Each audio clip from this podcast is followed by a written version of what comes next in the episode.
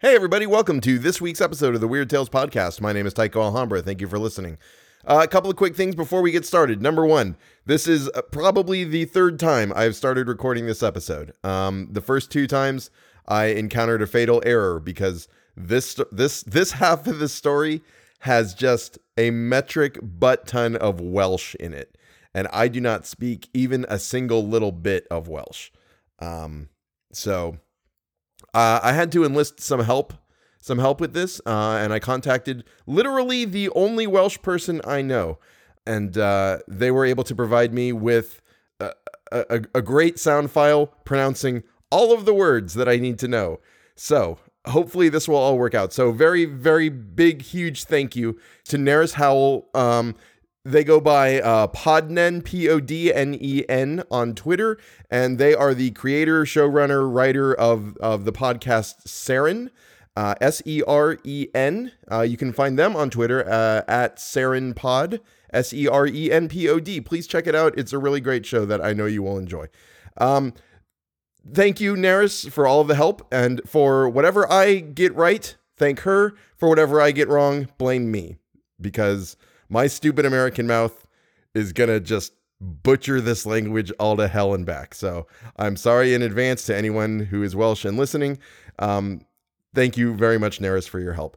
Secondly, uh, you know, as as always, I know there's a lot of turmoil going on right now, and I know that some people, I don't, I don't know if any of my listeners are, but some people are in pretty ugly financial straits and there's a lot of stress and a lot of um, pressure. Just please know that whatever situation you're in, you are important and you matter. And I know you're stronger than you think you are. And if you feel like you're in crisis, please reach out to somebody. Please talk to somebody, whether it's friends, whether it's family, whether it's the Suicide Prevention Lifeline. You can find their number in the show notes. Thank you so much for listening. I really appreciate it. Um, and let's uh, let's uh, just get on with the with the episode and all of the Welsh that is to come. Yay! Chapter 4 The Ringing of the Bell. So far, I have not told the story of the things of Llantrisant, but rather the story of how I stumbled upon them and among them, perplexed and wholly astray, seeking but yet not knowing at all what I sought, bewildered now and again by circumstances which seemed to me wholly inexplicable, devoid, not so much of the key to the enigma, but of the key to the nature of the enigma. You cannot begin to solve a puzzle till you know what the puzzle is about. Yards divided by minutes, said the mathematical master to me long ago, will give neither pigs, sheep, nor oxen. He was right, though his manner on this and on all other occasions was highly offensive.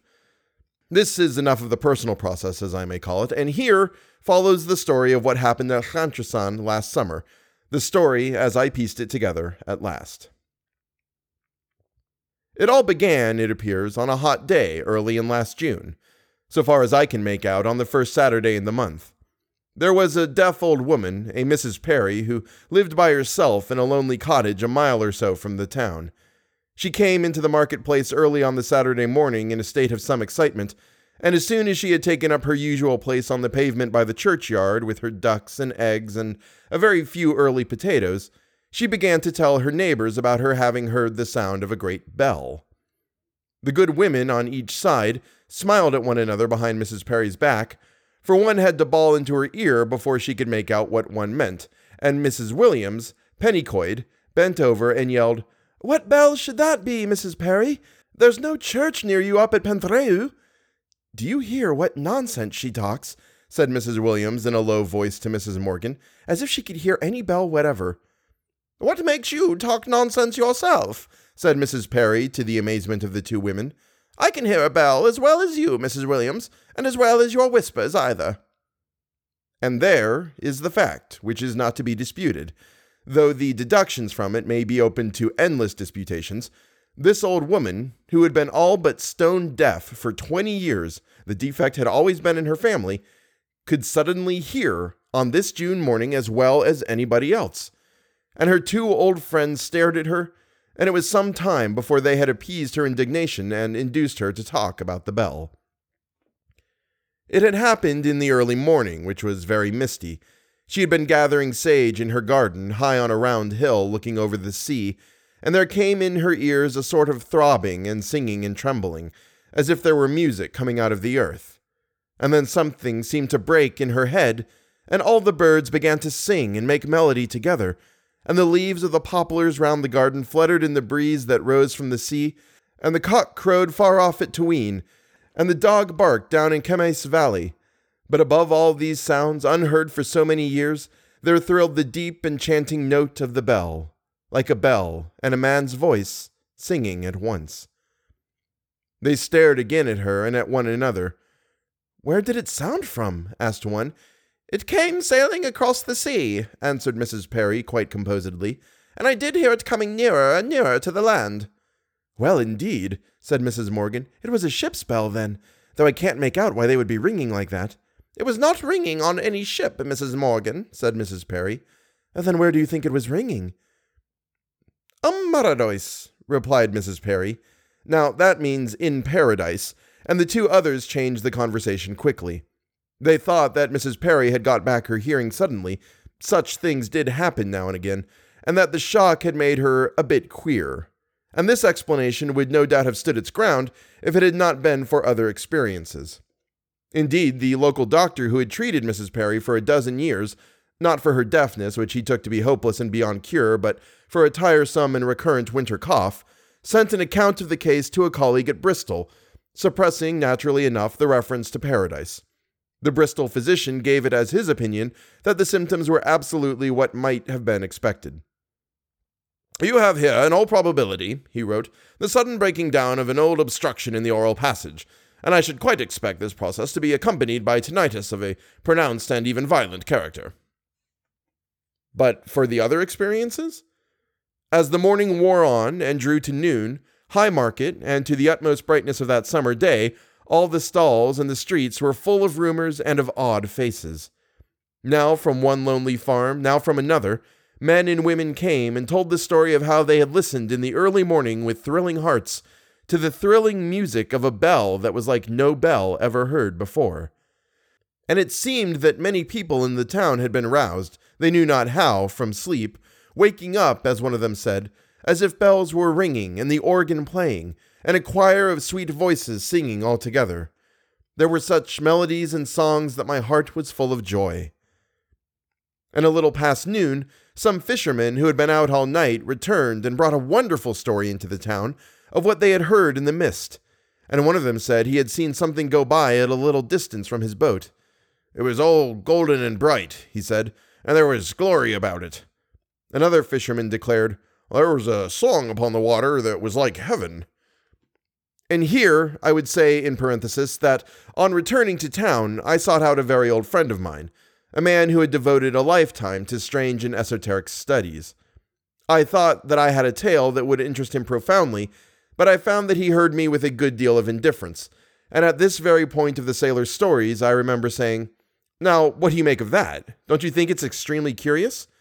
And he replied, Oh, I hardly think so. Possibly the sailors were lying. Possibly it happened as they say. Well, that sort of thing has always been happening. I give my friend's opinion. I make no comment on it. Let it be noted that there was something remarkable as to the manner in which the sound of the bell was heard, or supposed to be heard. There are no doubt mysteries in sound as in all else. Indeed, I am informed that during one of the horrible outrages that have been perpetrated on London during this autumn, there was an instance of a great block of workmen's dwellings in which the only person who heard the crash of a particular bomb falling was an old deaf woman who had been fast asleep till the moment of the explosion. This is strange enough of a sound that was entirely in the natural and horrible order, and so it was at Llantrisant, where the sound was either a collective auditory hallucination or a manifestation of what is conveniently, if inaccurately, called the supernatural order for the thrill of the bell did not reach to all ears or hearts. Deaf Mrs. Perry heard it in her lonely cottage garden high above the misty sea. But then, in a farm on the other or western side of Llantrisant, a little child, scarcely three years old, was the only one out of a household of ten people who heard anything. He called out in stammering baby Welsh, something that sounded like Clychau mawr, Klekhaervauer, the great bells, the great bells, and his mother wondered what he was talking about. Of the crews of half a dozen trawlers that were swinging from side to side in the mist, not more than four men had any tale to tell, and so it was that for an hour or two the man who had heard nothing suspected his neighbor who had heard marvels of lying, and it was some time before the mass of evidence coming from all manner of diverse and remote quarters convinced the people that there was a true story here.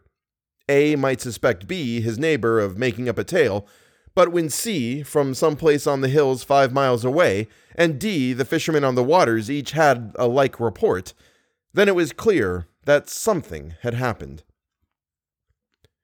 And even then, as they told me, the signs to be seen upon the people were stranger than the tales told by them and among them. It has struck me that many people, in reading some of the phrases that I have reported, will dismiss them with laughter as very poor and fantastic inventions. Fishermen, they will say, do not speak of a song like heaven or of a glory about it. And I dare say this would be a just enough criticism if I were reporting English fishermen. But, odd though it may be, Wales has not yet lost the last shreds of the grand manner, and let it be remembered also that in most cases, such phrases are translated from other language, that is, from the Welsh. So, they come trailing, let us say, fragments of the cloud of glory in their common speech, and so on this Saturday they began to display, uneasily enough in many cases, their consciousness that the things that were reported were of their ancient right and former custom.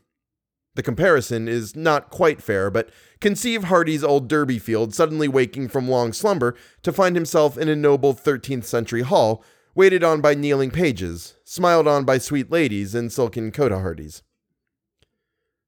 So, by evening time, there had come to the old people the recollection of stories that their fathers had told them as they sat round the hearth of winter nights 50, 60, 70 years ago. Stories of the wonderful bell of Teilo Sant, that had sailed across the glassy seas from Zion, that was called a portion of paradise, and the sound of its ringing was like the perpetual choir of the angels. Such things were remembered by the old and told to the young that evening, in the streets of the town and in the deep lanes that climbed far hills. The sun went down to the mountain, red with fire like a burnt offering. The sky turned violet. The sea was purple, as one told another of the wonder that had returned to the land after long ages. Chapter 5 The Rose of Fire It was during the next nine days, counting from that Saturday early in June, the first Saturday in June, as I believe, that Llantrisant and all the regions about became possessed either by an extraordinary set of hallucinations or by a visitation of great marvels. This is not the place to strike the balance between the two possibilities. The evidence is no doubt readily available, and the matter is open to systematic investigation. But this may be said the ordinary man, in the ordinary passages of his life, accepts in the main the evidence of his senses, and is entirely right in doing so. He says that he sees a cow, that he sees a stone wall, and that the cow and the stone wall are there. And that is very well for the practical purposes of life. But I believe that the metaphysicians are by no means so easily satisfied as to the reality of the stone wall and the cow. Perhaps they might allow that both objects are there in the sense that one's reflection is in a glass. There is an actuality, but is there a reality external to oneself? In any event, it is solidly agreed that, supposing a real existence, this much is certain. It is not in the least like our conception of it. The ant and the microscope will quickly convince us that we do not see things as they really are, even supposing that we see them at all. If we could see the real cow, she would appear utterly incredible. As incredible as the things I am about to relate. Now, there is nothing that I know much more unconvincing than the stories of the red light on the sea. Several sailors, men on small coasting ships who were working up or down the channel on that Saturday night spoke of seeing the red light, and it must be said that there is a very tolerable agreement in their tales. All make the time as between midnight of the Saturday and one o'clock on the Sunday morning. Two of those sailor men are precise as to the time of the apparition. They fix it by elaborate calculations of their own as occurring at 12:20 a.m. And the story? A red light, a burning spark seen far away in the darkness, taken at the first moment of seeing for a signal, and probably an enemy signal. Then it approached at a tremendous speed, and one man said he took it to be the port light of some new kind of Navy motorboat which was developing a rate hitherto unheard of, a hundred or a hundred and fifty knots an hour. And then, in the third instant of the sight, it was clear that this was no earthly speed. At first, a red spark in the farthest distance, then a rushing lamp, and then, as if in an incredible point of time, it swelled into a vast rose of fire that filled all the sea and all the sky, and hid the stars and possessed the land. I thought the end of the world had come, one of the sailors said. And then, an instant more, and it was gone from them. And four of them say that there was a red spark on Chapel Head, where the old gray chapel of St. Teilo stands, high above the water, in a cleft of the limestone rocks. And thus the sailors, and thus their tales are incredible, but they are not incredible. I believe that men of the highest eminence in physical science have testified to the occurrence of phenomena every whit as marvelous, to things as absolutely opposed to all natural order as we conceive it, and it may be said that nobody minds them. That sort of thing has always been happening, as my friend remarked to me.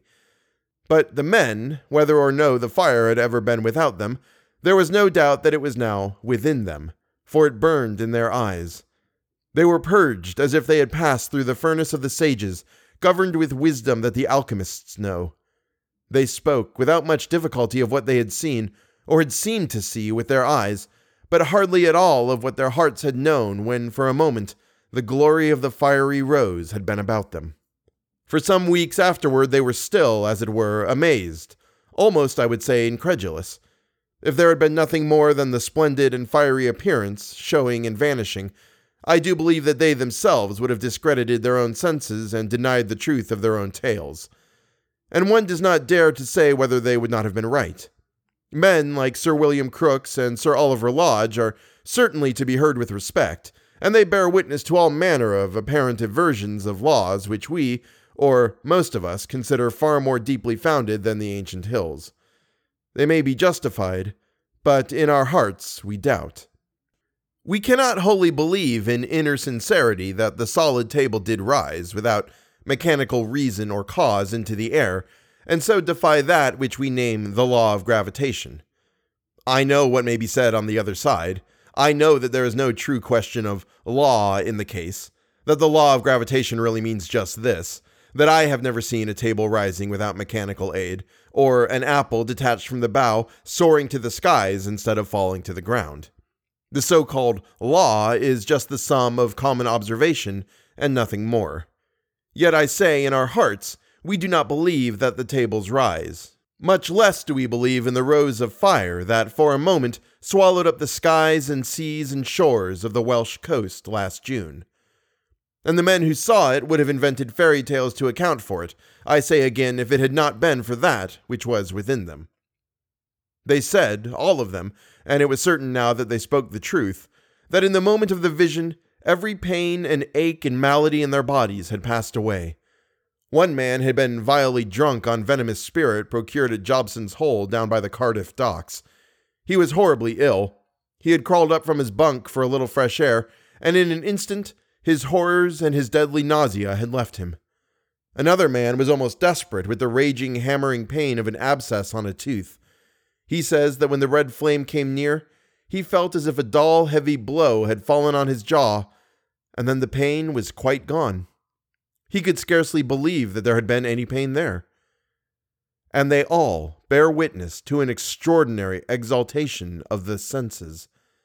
It is indescribable, this, for they cannot describe it. They are amazed again. They do not in the least profess to know what happened, but there is no more possibility of shaking their evidence than there is a possibility of shaking the evidence of a man who says that water is wet and fire hot. Oh, I felt a bit queer afterwards, said one of them. I steadied myself by the mast, and I can't tell how I felt as I touched it. I didn't know that touching a thing like a mast could be better than a big drink when you're thirsty, or a soft pillow when you're sleepy. I heard other instances of this state of things, as I must vaguely call it, since I do not know what else to call it. But I suppose we can all agree that to the man in average health, the average impact of the external world on his senses is a matter of indifference. The average impact, a harsh scream, the bursting of a motor tire, any violent assault on the aural nerves will annoy him, and he may say, damn. Then, on the other hand, the man who is not fit will easily be annoyed and irritated by someone pushing past him in a crowd, by the ringing of a bell, by the sharp closing of a book.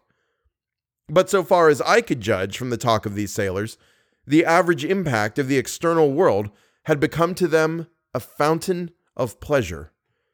Their nerves were on edge, but an edge to receive exquisite, sensuous impressions. The touch of the rough mast, for example, that was a joy far greater than is the joy of fine silk to some luxurious skins. They drank water and stared as if they had been fin gourmet, tasting an amazing wine. The creak and whine of their ship on its slow way were as exquisite as the rhythm and song of a Bach fugue to an amateur of music. And then, within, these rough fellows have their quarrels and strifes and variances and envyings, like the rest of us. But that was all over between them that had seen the rosy light. Old enemies shook hands heartily and roared with laughter as they confessed one to another what fools they had been. I cannot exactly say how it had happened or what had happened at all, said one, but if you have all the world and the glory of it, how can you fight for fivepence? The church of Llantrisant is a typical example of a Welsh parish church before the evil and horrible period of restoration. This lower world is a palace of lies, and of all foolish lies, there is none more insane than a certain vague fable about the medieval Freemasons, a fable which somehow imposed itself upon the cold intellect of Hallam the historian. The story is, in brief, that throughout the Gothic period, at any rate, the art and craft of church building were executed by wandering guilds of Freemasons, possessed of various secrets of building and adornment, which they employed wherever they went. If this nonsense were true, the Gothic of Cologne would be as the Gothic of Cologne, and the Gothic of Arles like the Gothic of Abingdon. It is so grotesquely untrue that almost every county, let alone every country, has its distinctive style in Gothic architecture. Arfon is in the west of Wales. Its churches have marks and features which distinguish them from the churches in the east of Wales. The Llantrisant church has that primitive division between nave and chancel which only very foolish people decline to recognize as equivalent to the Oriental iconostasis and as the origin of the Western rood screen. A solid wall divided the church into two portions. In the center was a narrow opening with a rounded arch, through which those who sat towards the middle of the church could see the small, red carpeted altar and the three roughly shaped lancet windows above it. The reading pew was on the outer side of this wall of partition, and here the rector did his service, the choir being grouped in seats about him. On the inner side were the pews of certain privileged houses of the town and district. On the Sunday morning, the people were all in their accustomed places, not without a certain exaltation in their eyes, not without a certain expectation of they knew not what. The bells stopped ringing. The rector, in his old fashioned ample surplice, entered the reading desk and gave out the hymn, My God, and is thy table spread. And as the singing began, all the people who were in the pews within the wall came out of them and streamed through the archway into the nave. They took what places they could find up and down the church, and the rest of the congregation looked at them in amazement. Nobody knew what had happened. Those whose seats were next to the aisle tried to peer into the chancel to see what had happened or what was going on there, but somehow the light flamed so brightly from the windows above the altar those being the only windows in the chancel, one small lancet in the south wall excepted, that no one could see anything at all. It was as if a veil of gold adorned with jewels was hanging there, one man said. And indeed, there are a few odds and scraps of old painted glass left in the eastern lancets. But there were few in the church who did not hear now and again voices speaking beyond the veil.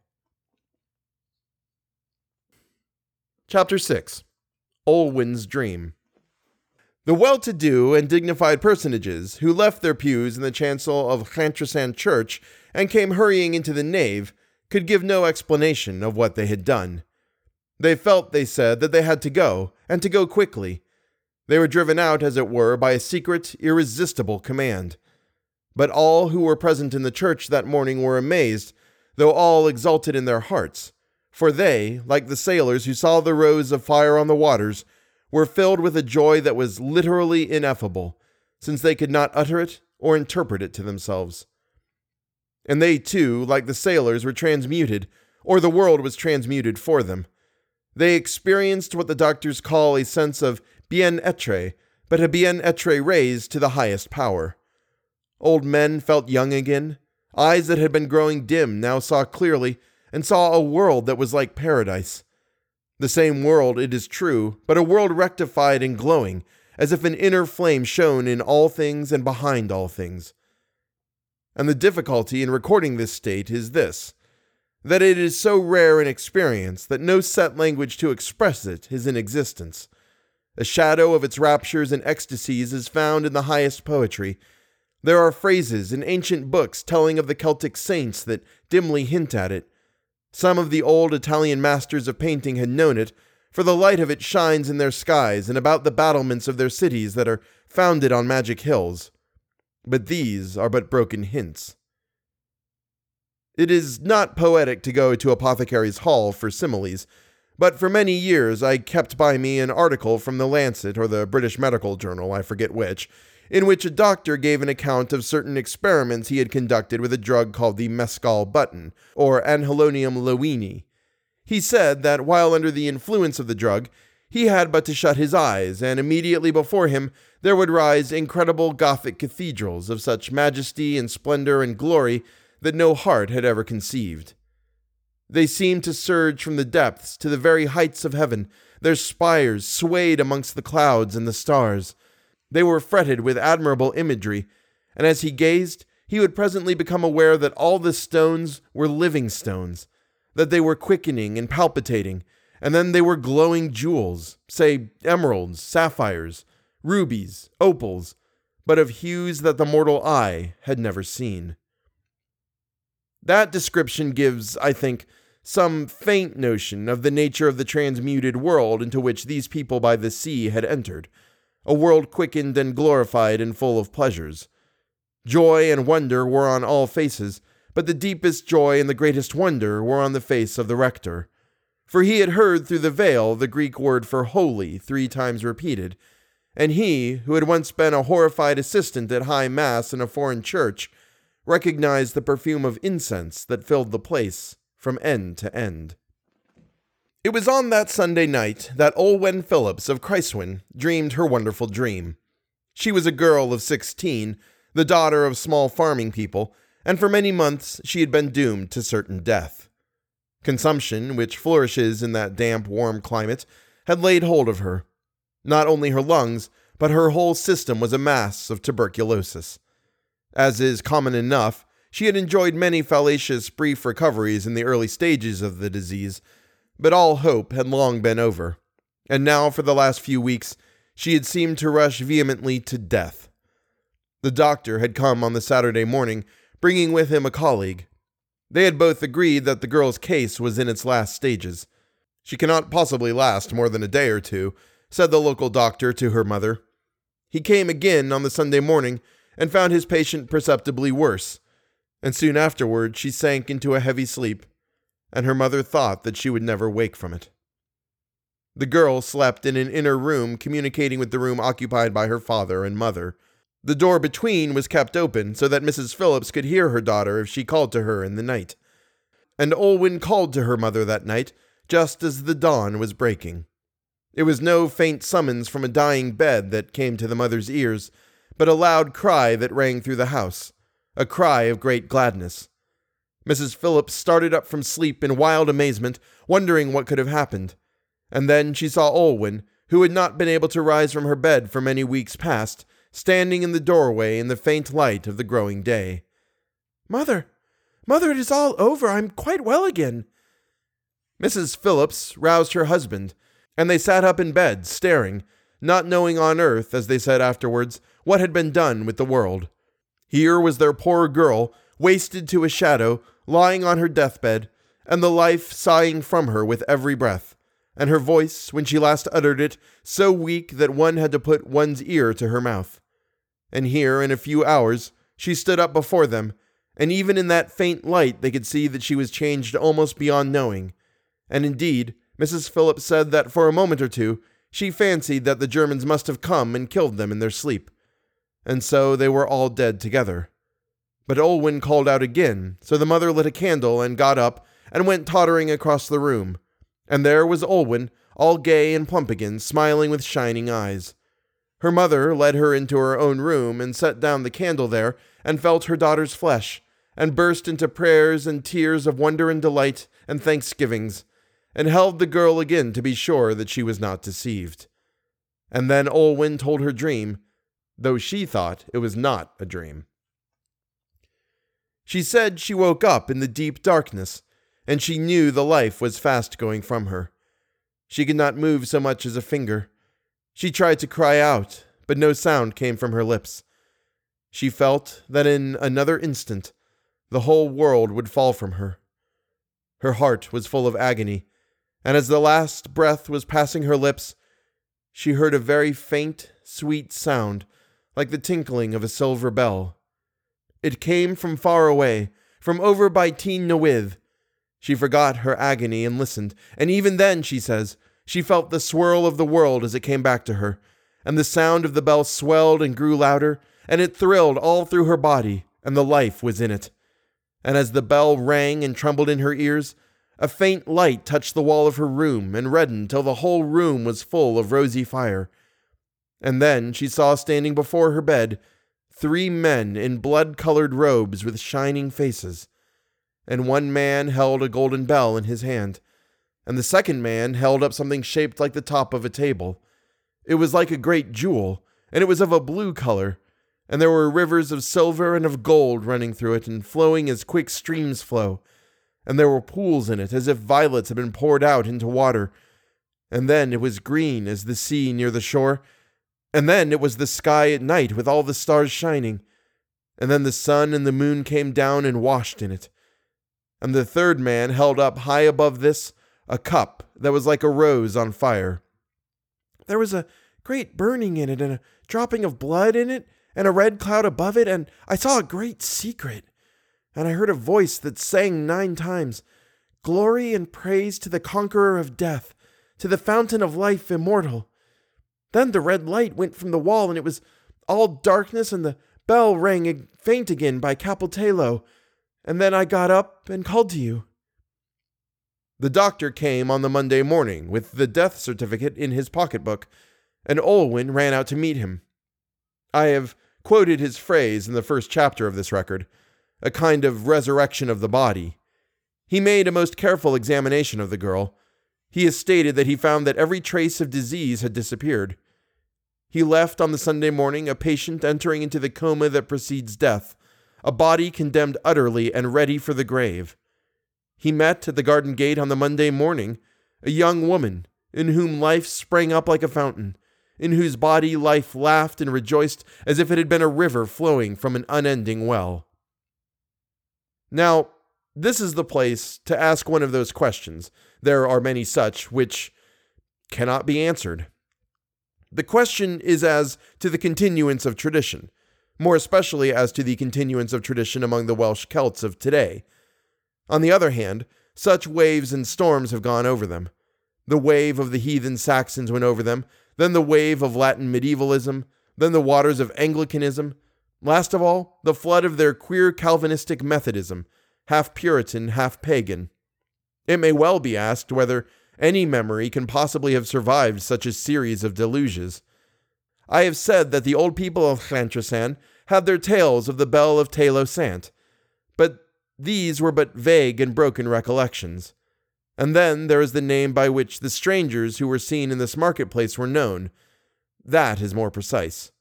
Students of the Grail legend know that the keeper of the Grail in the romances is the king fisherman or the rich fisherman. Students of Celtic hagiology know that it was prophesied before the birth of David that he should be a man of aquatic life, that another legend tells how a little child, destined to be a saint, was discovered on a stone in the river, how through his childhood a fish for his nourishment was found on that stone every day, while another saint, Elar, if I remember, was expressly known as the fisherman. But has the memory of all this persisted in the church going and chapel going people of Wales at the present day? It is difficult to say. There is the affair of the healing cup of Nanteos, or Tregaron healing cup as it is also called. It is only a few years since it was shown to a wandering harper who treated it lightly, and then spent a wretched night, as he said, and came back penitently and was left alone with the sacred vessel to pray over it till his mind was at rest. That was in 1887. Then, for my part, I only know modern Wales on the surface, I am sorry to say. I remember three or four years ago speaking to my temporary landlord of certain relics of St. Teilo, which are supposed to be in the keeping of a particular family in that country. The landlord is a very jovial, merry fellow, and I observed with some astonishment that his ordinary easy manner was completely altered, as he said gravely, That will be over there, up by the mountains, pointing vaguely to the north, and he changed the subject, as a Freemason changes the subject. There the matter lies, and its appositeness to the story of Llantrisant is this that the dream of Olwen Phillips was, in fact, the vision of the Holy Grail. Chapter 7 The Mass of the San Grail. Feriadwer Melchizedek! Feriadwer Melchizedek! shouted the old Calvinistic Methodist deacon with the gray beard. Priesthood of Melchizedek! Priesthood of Melchizedek! And he went on. The bell that is like a glois arrangal ym Mharadwys, the joy of the angels in paradise, is returned. The altar that is of a color that no man can discern is returned. The cup that came from Zion is returned. The ancient offering is restored. The three saints have come back to the church of the Tri Sant. The three holy fishermen are amongst us, and their net is full. Gogoniant, Gogoniant! Glory, glory! Then another Methodist began to recite in Welsh a verse from Wesley's hymn God still respects thy sacrifice, its savor sweet doth always please. The offering smokes through earth and skies, diffusing life and joy and peace. To these thy lower courts it comes, and fills them with divine perfumes. The whole church was full, as the old books tell, of the odor of the rarest spiceries. There were lights shining within the sanctuary through the narrow archway. This was the beginning of the end of what befell at Llantrisant, for it was the Sunday after that night on which Olwen Phillips had been restored from death to life. There was not a single chapel of the dissenters open in the town that day. The Methodists, with their minister and their deacons, and all the nonconformists, had returned on this Sunday morning to the old hive one would have said a church of the Middle Ages, a church in Ireland today. Every seat, save those in the chancel, was full. All the aisles were full. The churchyard was full. Everyone on his knees, and the old rector kneeling before the door into the holy place. Yet they can say but very little of what was done beyond the veil. There was no attempt to perform the usual service. When the bells had stopped, the old deacon raised his cry, and priest and people fell down on their knees as they thought they heard a choir within singing Alleluia, Alleluia, Alleluia. And as the bells in their towers ceased ringing, there sounded the thrill of the bell from Zion, and the golden veil of sunlight fell across the door into the altar, and the heavenly voices began their melodies. A voice like a trumpet cried from within the brightness. Agios, Agios, Agios. And the people, as if an age old memory stirred in them, replied, Agios ertad, Agios ermab, Agios ira spread glan sant, sant, drindod sant vendigade, sanctus agloithe theus sabaoth, dominus deus. There was a voice that cried and sang from within the altar. Most of the people had heard some faint echo of it in the chapels a voice rising and falling and soaring in awful modulations that rang like the trumpet of the last angel. The people beat upon their breasts. The tears were like rain of the mountains on their cheeks. Those that were able fell down flat on their faces before the glory of the veil. They said afterwards that men of the hills, twenty miles away, heard that cry and that singing roaring upon them on the wind. They said afterwards that men on the hills, twenty miles away, heard that cry and that singing roaring upon them on the wind, and they fell down on their faces and cried, The offering is accomplished, knowing nothing of what they said. There were a few who saw three come out of the door of the sanctuary and stand for a moment on the pace before the door. These three were in dyed vesture, red as blood. One stood before two, looking to the west, and he rang the bell. And they say that all the birds of the wood, and all the waters of the sea, and all the leaves of the trees, and all the winds of the high rocks uttered their voices with the ringing of the bell.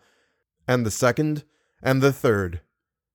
They turned their faces one to another.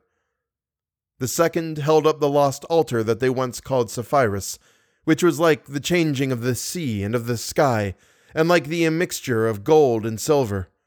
And the third heaved up high over the altar a cup that was red with burning and the blood of the offering. And the old rector cried aloud then before the entrance, Bendigade erroferen and Isaiseth! Blessed be the offering unto the age of ages. And then the mass of the Sangreal was ended, and then began the passing out of that land of the holy persons and the holy things that had returned to it after the long years. It seemed indeed to many that the thrilling sound of the bell was in their ears for days, even for weeks after that Sunday morning. But thenceforth, neither bell, nor altar, nor cup was seen by anyone not openly, that is, but only in dreams by day and by night. Nor did the people see strangers again in the markets of Llantrisant, nor in the lonely places where certain persons, oppressed by great affliction and sorrow, had once or twice encountered them. But that time of visitation will never be forgotten by the people. Many things happened in the nine days that have not been set down in this record, or legend. Some of them were trifling matters, though strange enough in other times. Thus, a man in the town who had a fierce dog that was always kept chained up found one day that the beast had become mild and gentle.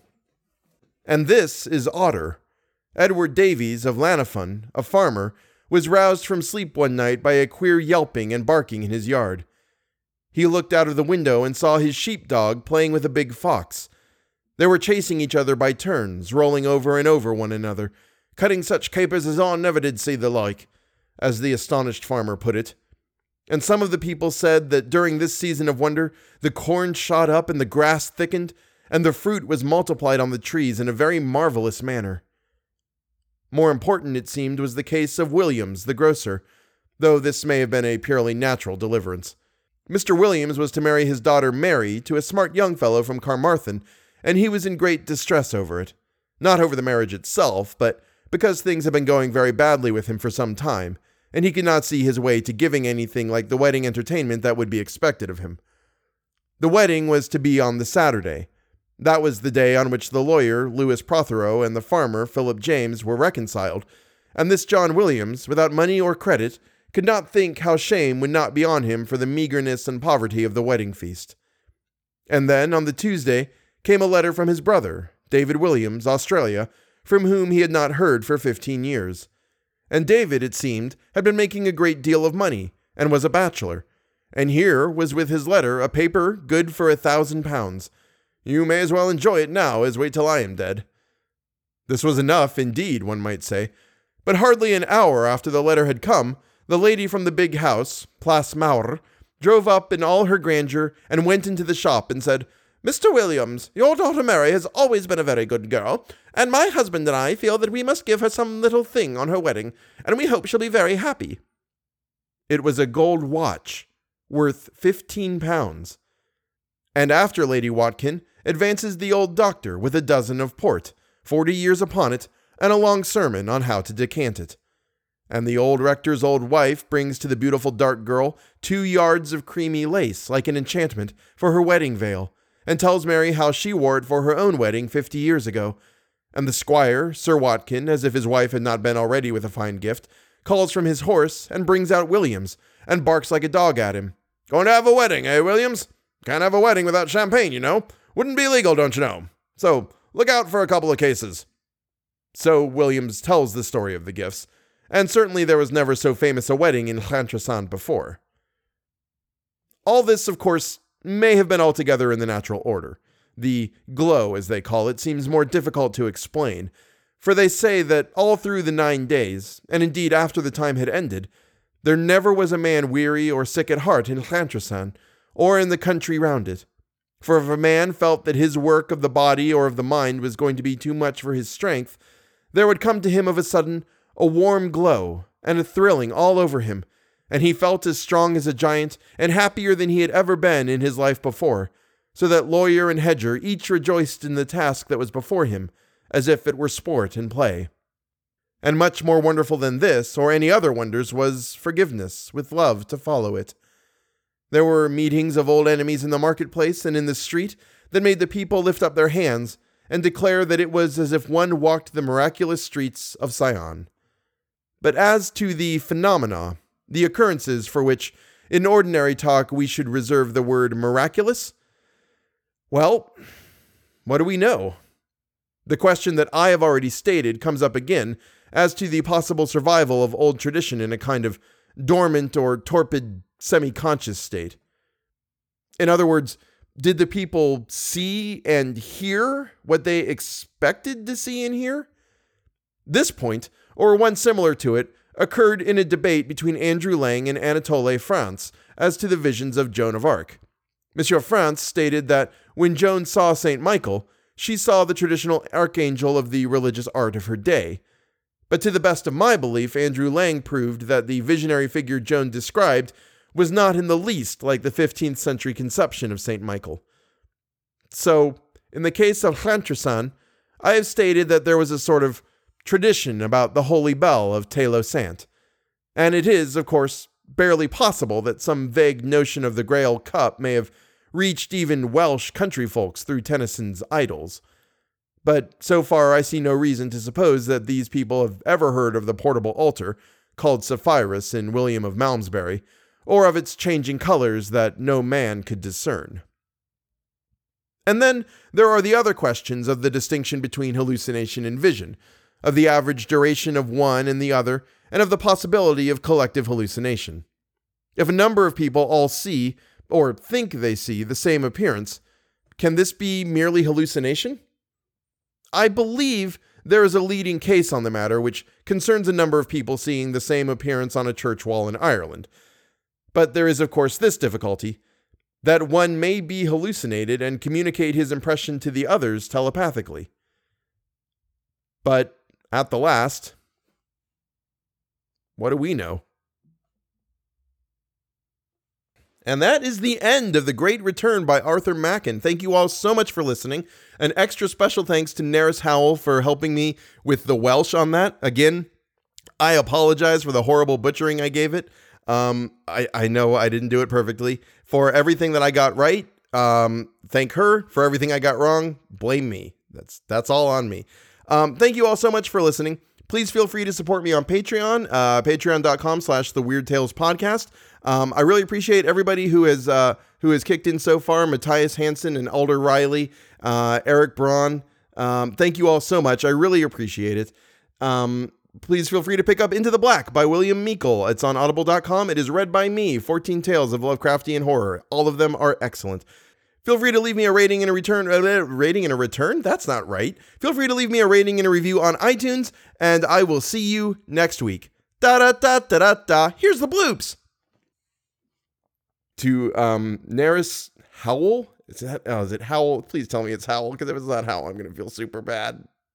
Uh, apparently my computer just decided it didn't want to connect to the internet anymore, so here we are.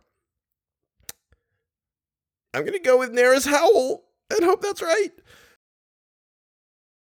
Indeed, I am informed that during one of the horrible outages that have been perpetrated on London during this autumn, there was an instance of a great block of workmen's dwellings in which the only person who heard the crash of a particular bomb falling was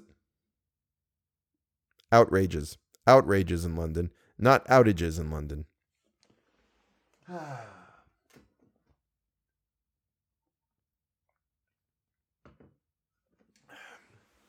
I hate when I read over a word and then, like, three sentences later, just happen to glance back and see that I read the wrong word.